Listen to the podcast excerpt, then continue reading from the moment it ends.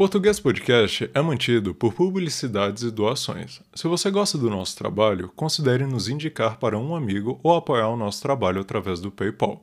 Basta procurar no nosso e-mail idioma.português.podcast.gmail.com e enviar a quantia que desejar. Este e-mail também é um canal para falar conosco. Envie sua crítica, sugestão de pauta ou abraço caloroso. Nós ficaremos muito felizes em recebê-los. Caso queira mais informações sobre o podcast, procure-nos no Instagram, YouTube ou no nosso site, na descrição do episódio. Lá você vai encontrar as transcrições e mais detalhes sobre a gente. Olá, ouvinte, seja bem-vindo ao Português Podcast, o podcast semanal para você aprender português treinando sua escuta.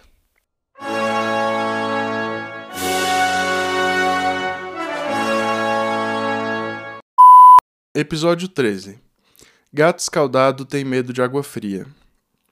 Esta, ouvinte, é uma expressão muito brasileira, usada para indicar uma situação de perigo, ou seja, ao se perceber um perigo baseado em evidências anteriores. Por exemplo, você passou a morar só e não sabe cozinhar. Você nunca cozinhou nada e por isso vai fazer suas refeições em restaurantes. Durante uma conversa com um amigo, você comenta sua situação atual, o qual lhe indica um restaurante dizendo que é ótimo, e você, confiando nele, vai almoçar no tal restaurante. Porém, a realidade era diferente. A comida não era boa, pois o arroz estava oleoso, a carne meio crua e o feijão salgado. Numa outra oportunidade, o mesmo amigo, ao saber que você está querendo contratar uma cozinheira, diz que conhece uma ótima para lhe indicar.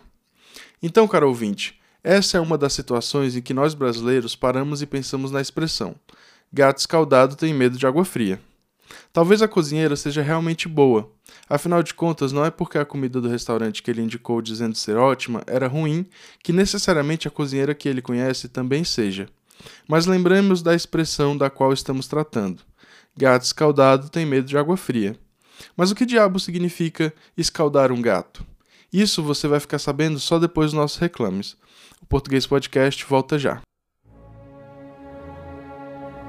Assine o programa de roteiros do Português Podcast diretamente no nosso site.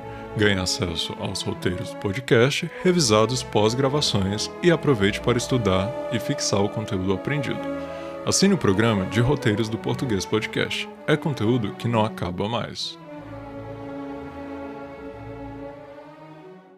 Voltamos, ouvinte.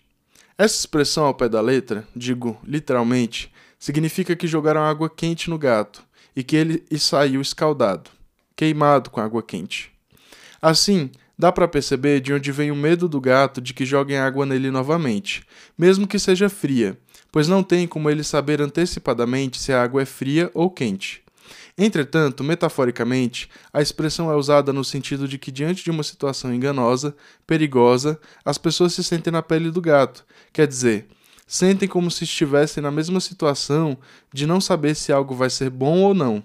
Mas por experiências passadas, deduzem que a maior probabilidade é de que seja ruim e que podem se dar mal. Numa situação dessa, o melhor a fazer é descobrir o pulo do gato.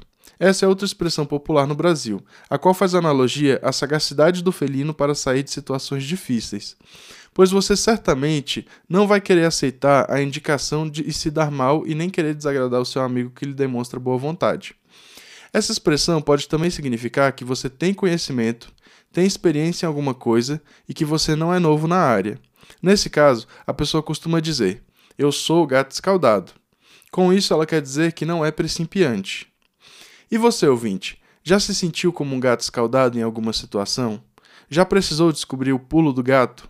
Algumas vezes a vida nos exige um pouco de flexibilidade para entender que experiências ruins não vão necessariamente se repetir da mesma maneira que aconteceram. Isso é muito comum em relacionamentos, nos quais uma pessoa que já se enganou com alguém acaba projetando sobre uma outra os mesmos traumas do relacionamento anterior.